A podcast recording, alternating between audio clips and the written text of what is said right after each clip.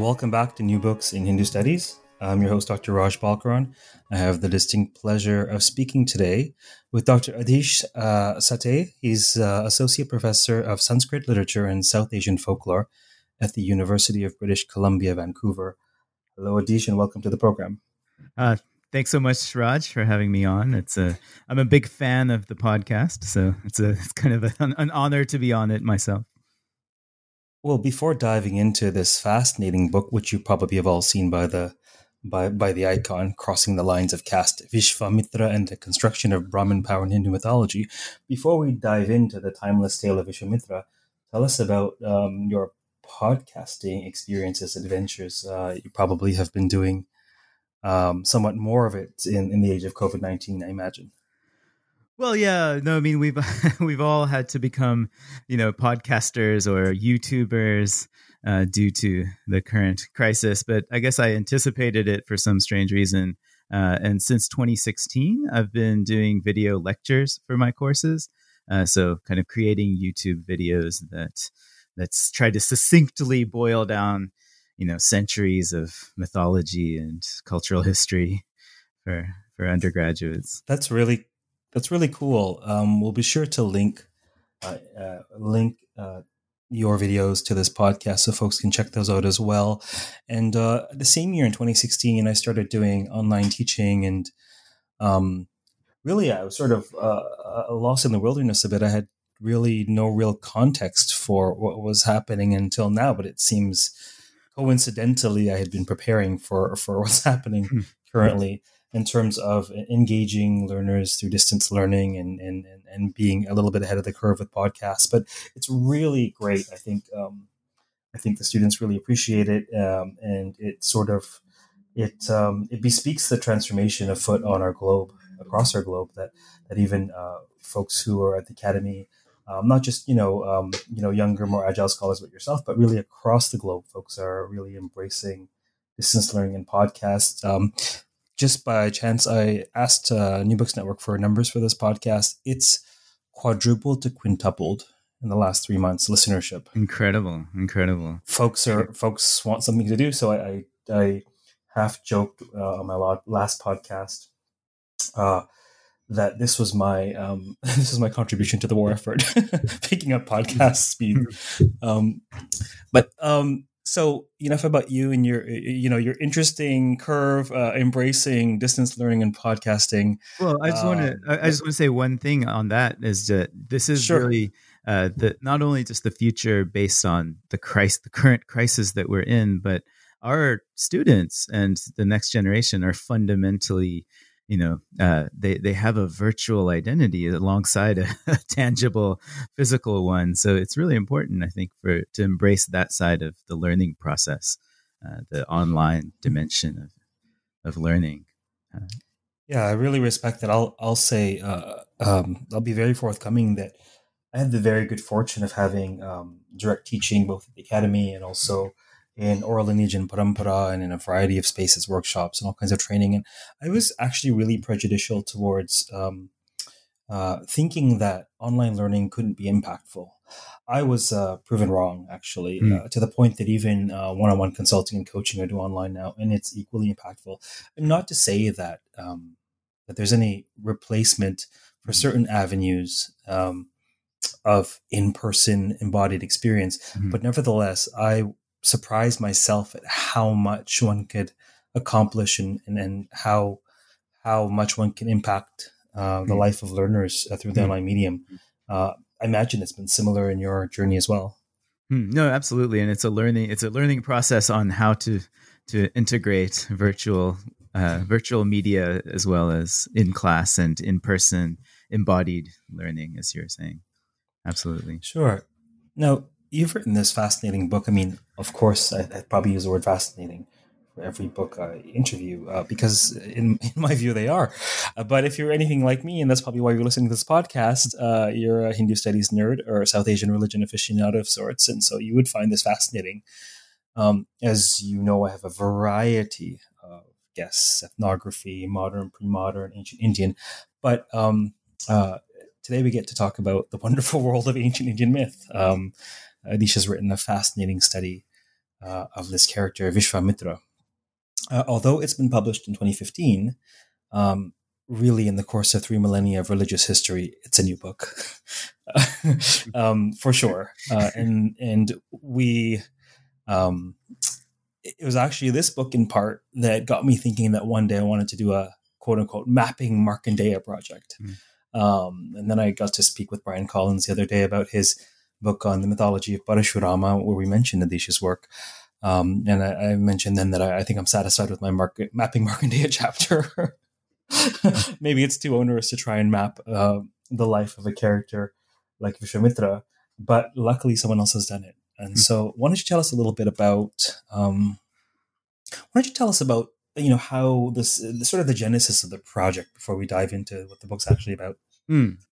Well, I could. Do you want the long story or the short story of the genesis of the project? I've got time. You've got time. I've got. I've got an hour and forty-five minutes. You can start with creation if you wish. You can start That's with your good. dissertation. You can so start with it, what. Why don't I start at the beginning then and give you a, you know, give you a big a map. I'll map the the. I'll be mapping the Vishvamitra in this sense. So it started in an odd way in nineteen ninety-eight uh, when I was a master's student and I spent some time in Pune.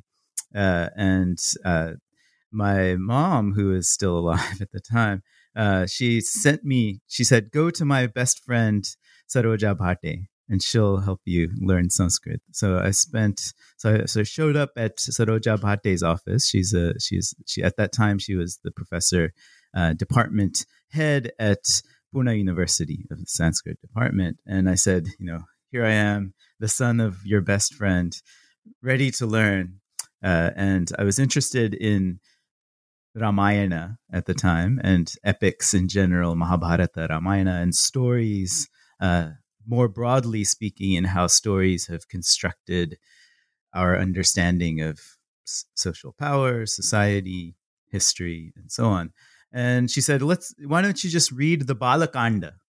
And she just gave me the a copy of the Balakanda, said, "Why don't you read it?" and and let's talk about it. And, and as I was reading the Balakanda of the Ramayana, uh, you know, here I was reading, a, I tried to read a, a, a you know, a chapter a day, sometimes a few days. And, you know, if you've ever read the Balakanda of the Ramayana, this is the opening book of the Ramayana.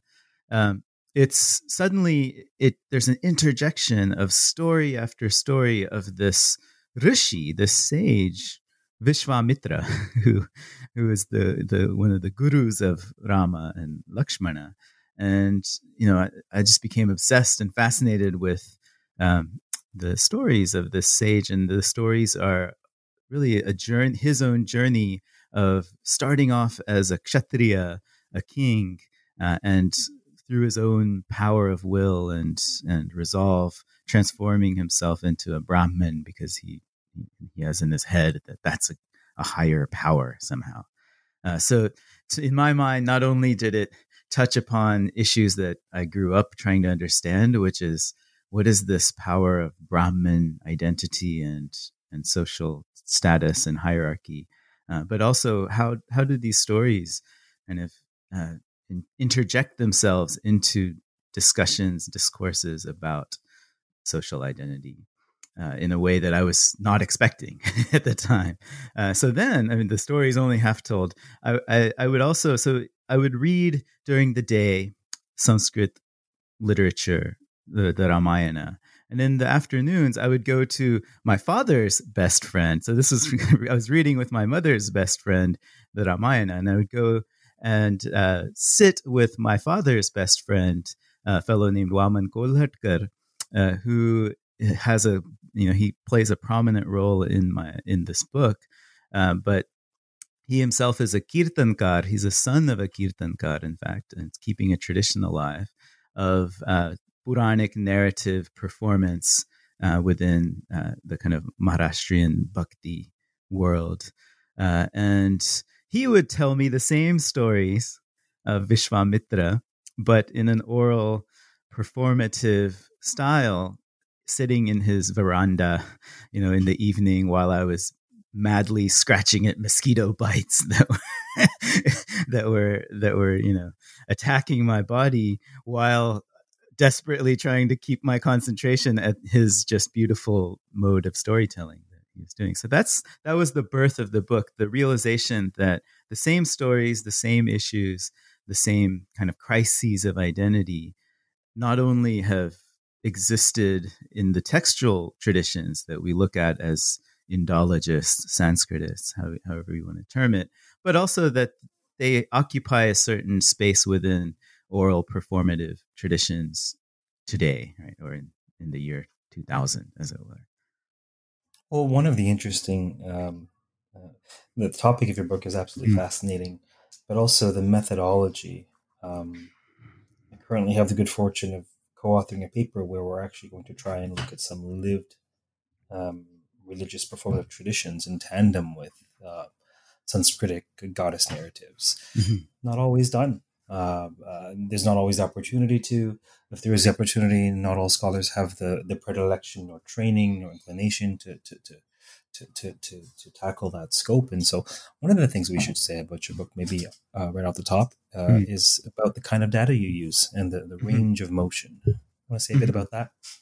Absolutely. So the um, the we can continue the story where I left off in some ways, which is that at that moment, I was being trained in two different disciplines in Berkeley. Uh, one was with Robert Goldman, uh, who who was teaching me really how to read Sanskrit texts uh, with a careful attention to uh, particularly to commentary, but also to framing devices and um, uh, ways in which you can historicize texts beyond uh, just uh, treating them as as uh, inert reflections of a timeless history. Um, So that was one side of my training. The other side of my training was working with Alan Dundas, uh, who has uh, passed away uh, since that time, uh, but who really was is one of the kind of modern fathers of uh, American or North American folklore studies, um, and you know, really the kind of uh, the greatest sort of uh, uh, advocate for understanding what he called oral literary criticism, right? The the way in which stories are performed uh, impacts the way in which the meaning of the story is brought to life. Um, so those were those kind of informed my initial data sets, which was so my initial doctoral work, which this book is an ultimate kind of regrowth out of. Uh, the initial doctoral work was kind of a almost uh, a split, uh, split personality work where half of it, half of each chapter was a study of texts. The other half was a study of oral performance uh, in Marathi, in these uh, Marathi Kirtan traditions. Um, that then, uh, that was my initial data set, right? Which, which was Sanskrit texts, mostly epic, uh, epic texts and Puranic texts. Uh, and, and then looking at, Uh, oral narrative performance. What I realized uh, um, after finishing the dissertation and then re- rethinking how this is going to turn into a book is that it, these are really just two data points in a much more diverse and vast and, um, you know, uh, uh, in some ways almost impossible to to. describe a, a kind of sea of, of data points that's almost impossible to describe. And like you were saying, it's it's really hard to to gain sufficient training in all of those. Um, uh, but I, I realized in some ways that if I were to tell an, an adequate kind of long durée narrative of the Vishvamitra narratives of of why these stories were so important, even you know in the epic Ramayana itself and in the year two thousand. One needed to to do a survey like that. So uh, for the book, my data point, my data kind of, um, uh, my field of data uh, expanded rapidly. So so uh, the first chapter, if we want to get into the chapters, I can kind of outline it for you. The, the first chapter really focuses on the early Vedic and other uh, late Vedic sources for Vishvamitra. So I had to kind of become a, uh, you know, an amateur Vedicist for that chapter, really, to, to try to understand uh, uh, how how Vishvamitra worked in the the Vaidika uh, the tradition of mantras and and uh, their exegesis within the Brahmanas. Uh, the uh, the epics form the second chapter of the book, in which I kind of examine how then Vishvamitra is uh, is understood within the Ramayana and Mahabharata, and key kind of points of debate between those two epics. The third chapter uh, focuses on the early Puranic tradition. The fourth chapter goes into regional Puranic traditions, right? How in various regions, particularly in Gujarat, uh, uh, that Vishvamitra gets localized, put into a certain kind of place uh, within the within the tradition. I switch also then in, in the fifth chapter to looking at early Marathi narratives uh, that are coming from non-Brahmin sources on Vishvamitra, and telling in some ways a different story, a story of Vishvamitra as a villain, not as a guy who willfully changed his his varna, his caste. Um, and then in the last chapter, I I bring back our our uh, family friend Waman Kolhatkar and look at how uh, performed, oral performed narratives, visual narratives on, in film and on T V. Uh, these are. Are depict, have started depicting Vishvamitra in a, in a different modern sense in the twentieth century. So in looking at this wide array of, of, of data points mm. on what we may call, say, uh, the cultural continuum as pertains to uh, Indian narrative, Indian myth, um, Indian storytelling, what are you advancing as your, your sort of central takeaway position argument? What are you What does the book show with all of this uh, data? Mm-hmm. No, it's a it's an excellent question. Uh, the I mean, of course, the larger the the I, I guess the, the larger issues that I was interested in, uh, in some ways, is a conversation with this this approach that Sheldon Pollock has has really been the kind of at the center of, which is trying to understand what literary culture has done uh, for for uh, readerships of Sanskrit texts, right, in the in the in the pre-modern world. Um, what I was interested in is if we can think of other types of cultures besides just the literary, besides just the uh, certain kind of you know elite, poetic, uh, refined, courtly tradition that that uh, Pollock and others talk about. Uh, instead of if we can.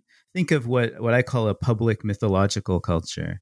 What does that? What did that do, and how did it work? Did it have the same rules as, uh, let's say, a Mahakavya in a you know in the Gupta court? Does it operate with the same kind of rules, or does it have a different set of interests and uh, modes of of inflection? And that's what I think the the book, if it if it outlines anything, it it shows.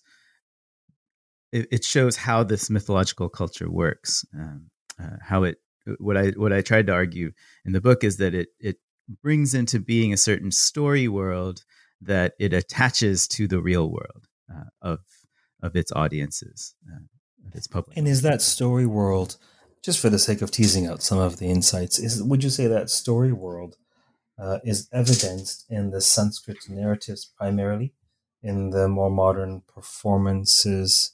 Mm-hmm. Uh, primarily, or, or you know, indeed, how do these very different milieu relate to the story world? Well, it's a that's a good question. uh, the story world is brought into being through the the, the narratives themselves, right? So the, the the media of the of the bringing into being, in some ways, is uh, is not as relevant. So they're all bringing into being story worlds. Uh, contemporary oral performances, uh, ancient Sanskrit written texts, uh, inscriptions on stone, images, iconography, all of these are somehow conjuring up uh, story worlds. Um, this is incidentally a, a narratological uh, uh, concept. David Herman is the, is the, um, the is who I'm bringing this from, the idea of story worlds. The The key, though, is that, to me, is that different types of performances, whether they're in texts or whether they're live uh, oral uh, uh, performances, their objective is what I call sort of trying to fix the narrative, right, with all of the various implications of that word, of fixing, right? Not only crystallizing, solidifying, putting into place a particular narrative in a, in a situation uh, or in a setting, but also to correct it in some way, right? To offer the true story, the the the most valid or the most effective way of understanding, in my case, how Vishvamitra was able to become a Brahmin uh, and gain this social power that would, is at, crucially at stake in the story. But in all stories, I would say one can analyze it that way, which is how does a particular performer, whether it's an author, a written, uh, you know, a writer, or whether it's an oral performer, whether it's uh, someone who's drawing an image, right? How do they fix a, a story within a larger fluid tradition of that of that particular narrative? So, if we take, for example, mm-hmm. if we limit our scope to the early uh, chapters of your book, and we're looking for, say, at uh, quote unquote the Vishvamitra story in, mm-hmm. uh, in Vedic and, and epic sources, mm-hmm. um, tell us a bit about the texture, because uh, mm. surely there are variants, and you'll, you'll, I mean, one can think mm-hmm. that each text will offer peephole into some Vishvamitra, or that each text itself is sort of a, a, a part of a patchwork quilt, or, you know, tell us about the process of how you regard the, the variations across text. Well, yeah, um, what I tried to do, I mean, different in different contexts, I, I tried to do, I tried to follow the data in some ways, uh, but maybe the maybe the most important moment that we can focus on in, in terms of in terms of thinking of variation, uh, and it may be the one that I spent the most time thinking about, was the variation between the two epics, right, the Ramayana and the Mahabharata, in handling this case of an unusual Brahmin, right? So, and maybe maybe to step back one step further, the reason why it's unusual is itself something worth thinking about, because what I found, my at least based on the data I looked at in the in the Vedas, is that maybe it wasn't so unusual for Vishvamitra to have been a kshatriya, right, uh, uh, someone belonging to this uh, this type of human that was uh, Rajanya, in particular, is how he's referred to, um, who is somehow a prince, a, a king, uh, and also a Brahmin. So in the in the kind of texts that describe Vishvamitra's social standing, he's described as being both. And it doesn't seem to be a, such a big deal, at least in these texts, that he can be both. And this is this is one of the things that I saw is is historically coming into place in the epic tradition, this uh, impossibility of someone having two varna statuses at the same time.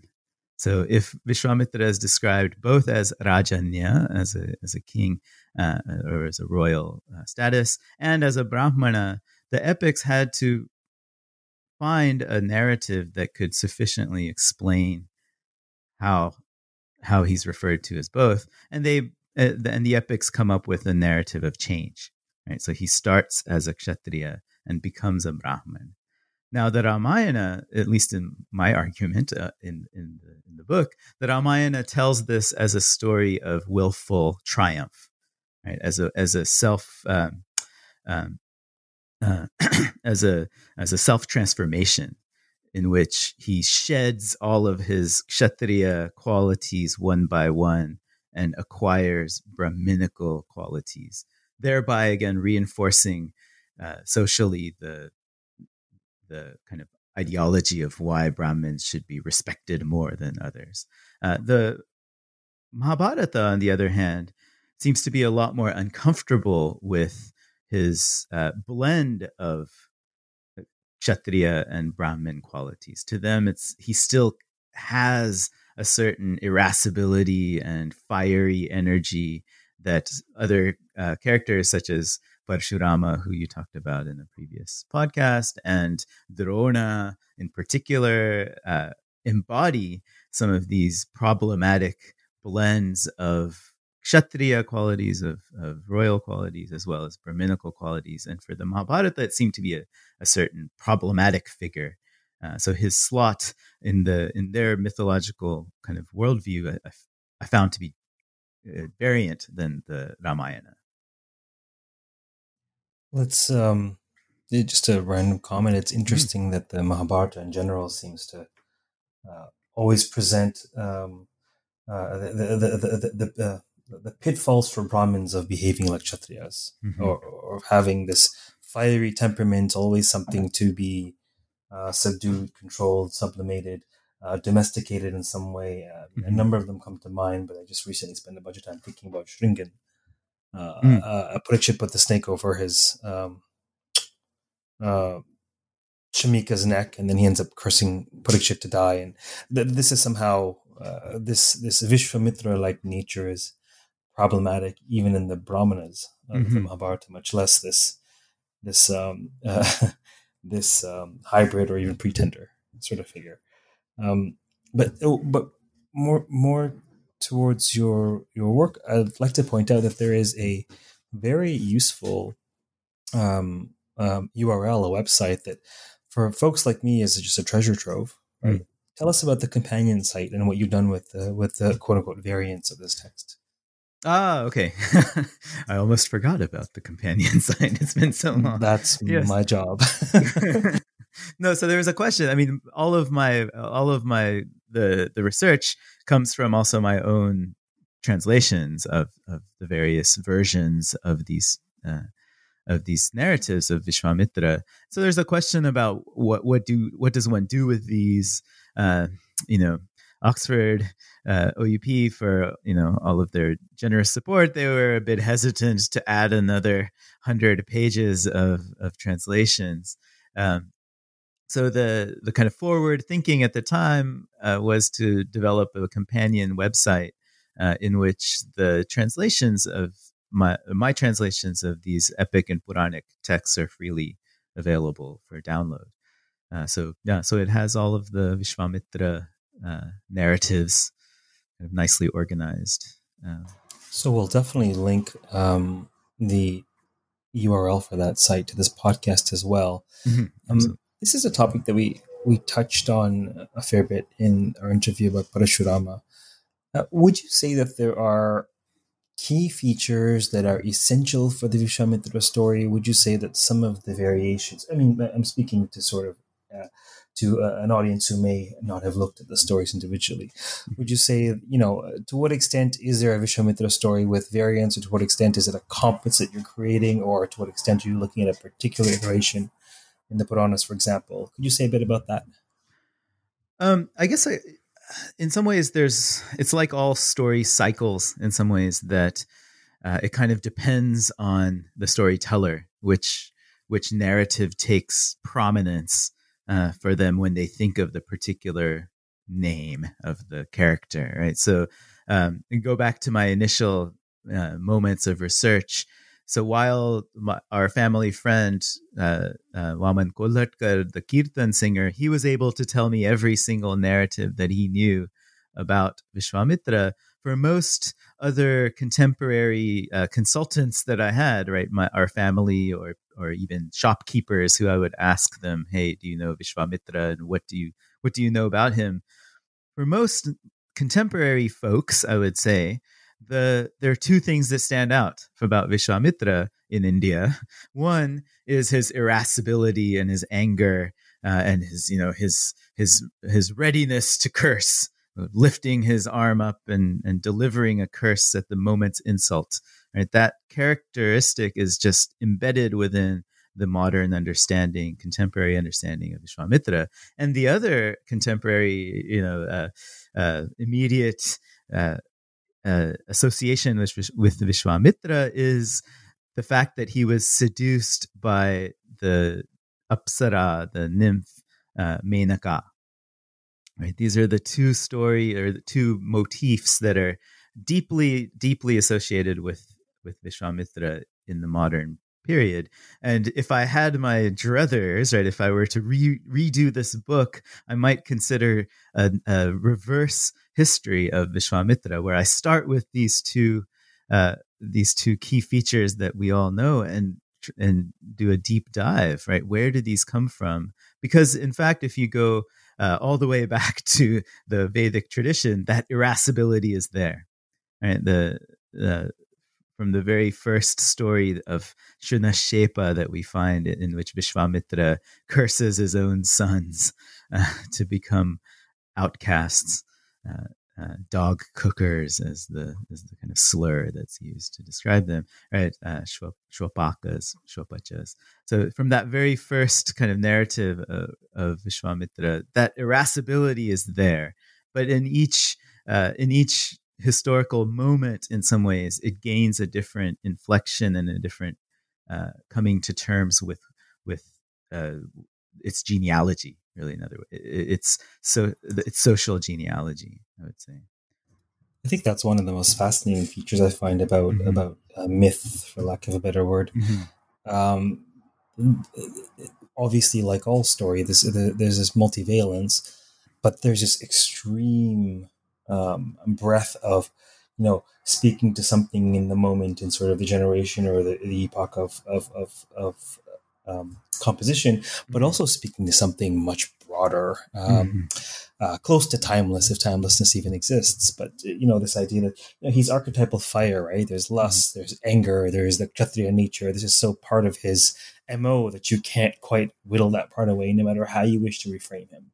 Well, right. What's interesting to me is that we can now maybe art- assert that it's a part of ksha- his Kshatriya identity, right? But that itself is an ideological spin in some ways on a on a much deeper inner anxiety, perhaps, of Brahminhood, which is that the you know if you go all the way back to the first uh, iterations of Vishvamitra, when it was when he was still part of very much part of a Vedic tradition, there was a deep concern within there is a deep, deep concern even today within Vedic or Vaidikas of being able to control one's speech. So the, the deep anxieties there are being in some ways mapped onto a different varna, right, a different caste uh, within within the narrative tradition. So I, I wouldn't want to, I would, I would hesitate to just automatically assume that these are Kshatriya uh,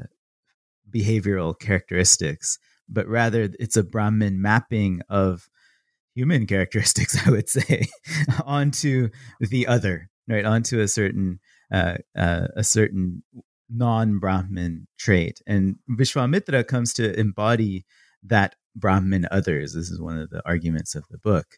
Uh, is that he represents within, at the very edge of Brahminhood, you could say, those features that you shouldn't have as a as a good Brahmin, as a quote unquote good Brahmin. In, indeed, he's mm. sort of um, his his fiery temperament is um, ascribed uh, as the domain of Kshatriyas through the lens of this. You know, we're looking.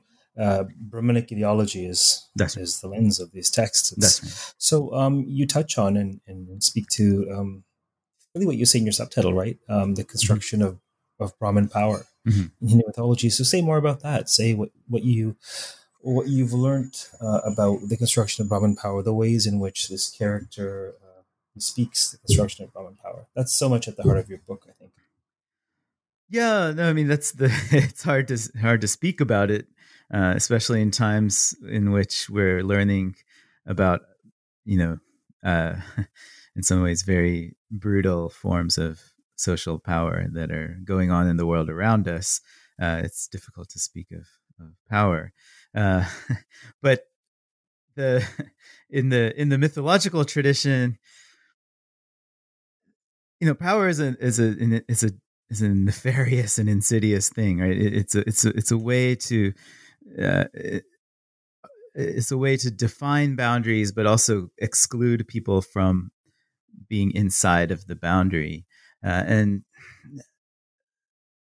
myth- the the narratives of Vishvamitra, in some ways, are about entering into Brahminhood. Right? How can one become a Brahmin?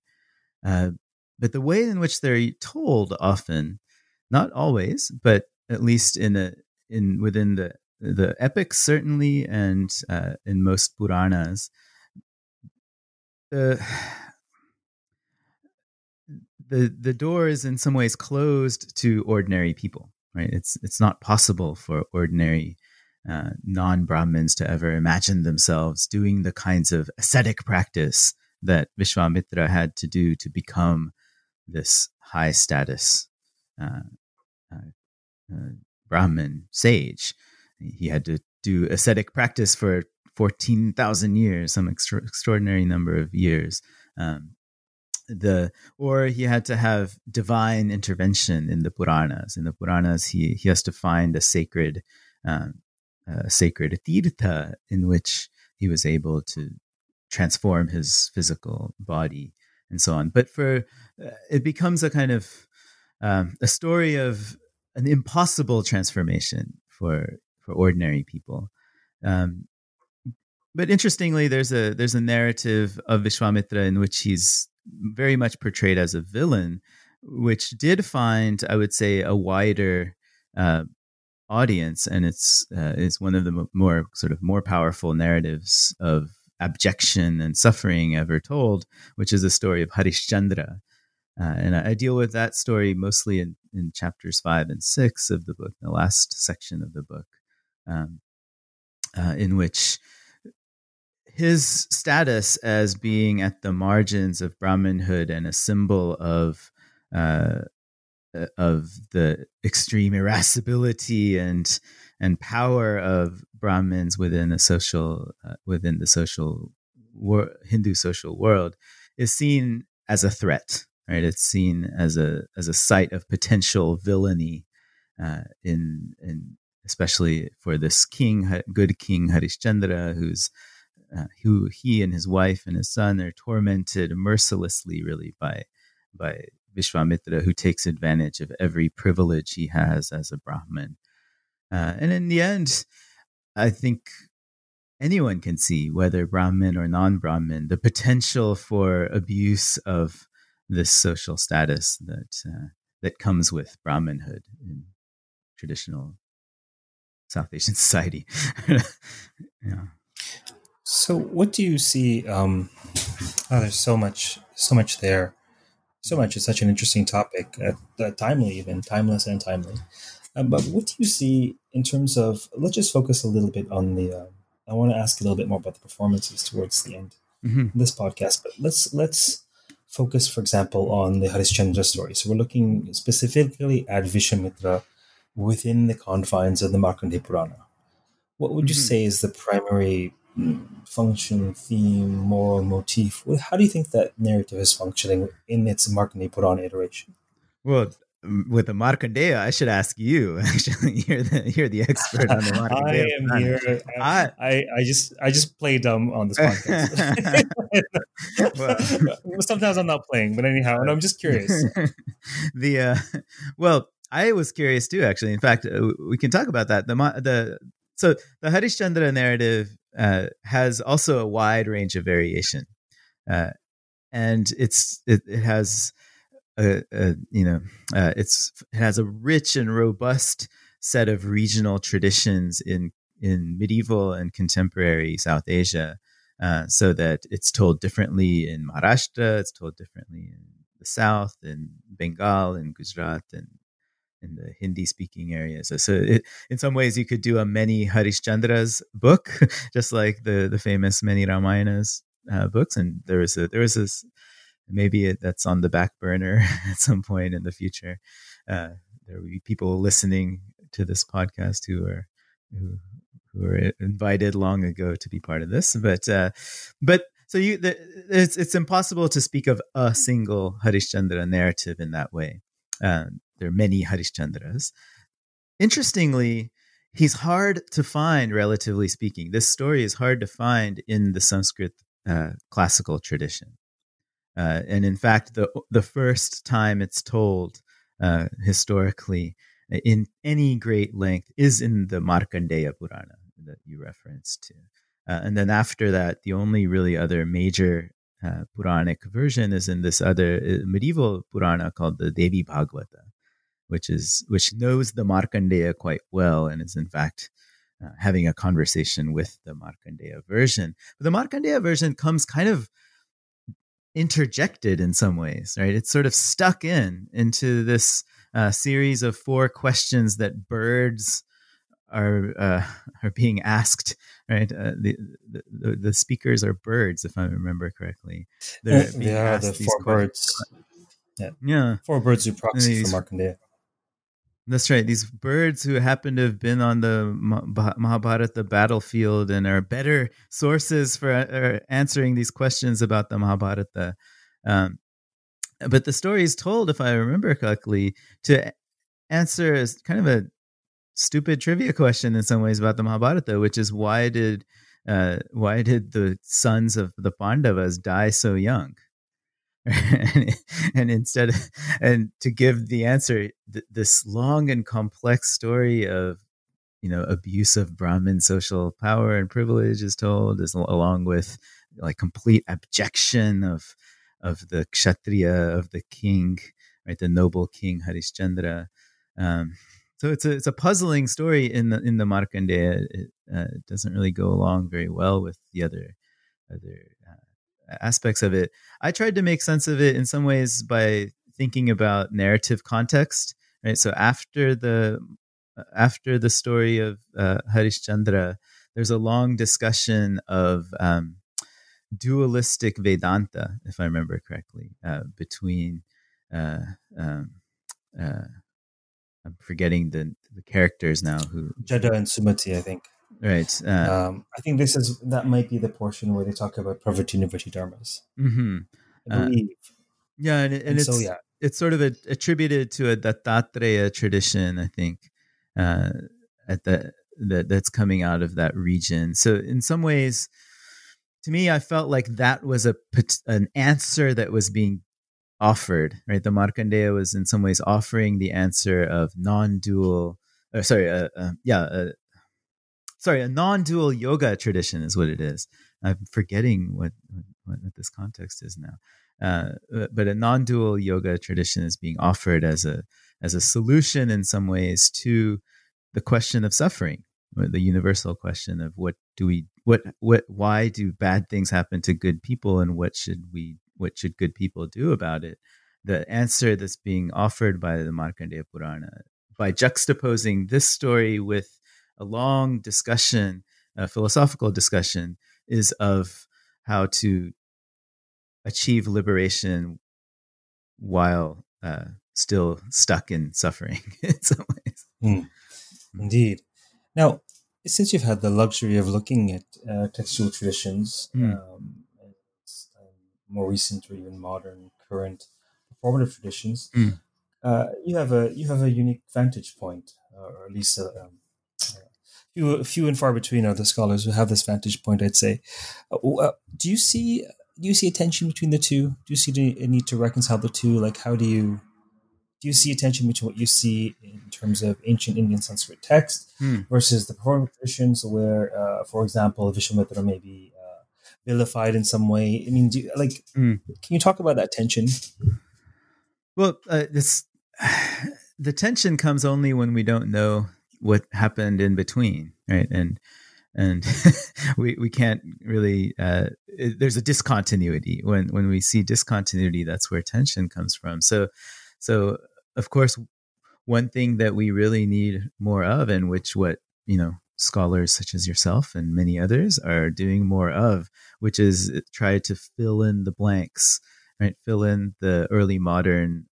What happens to Sanskrit culture, mythological culture, uh, in the early modern period, uh, prior to the onset of colonial uh, colonial presence in South Asia.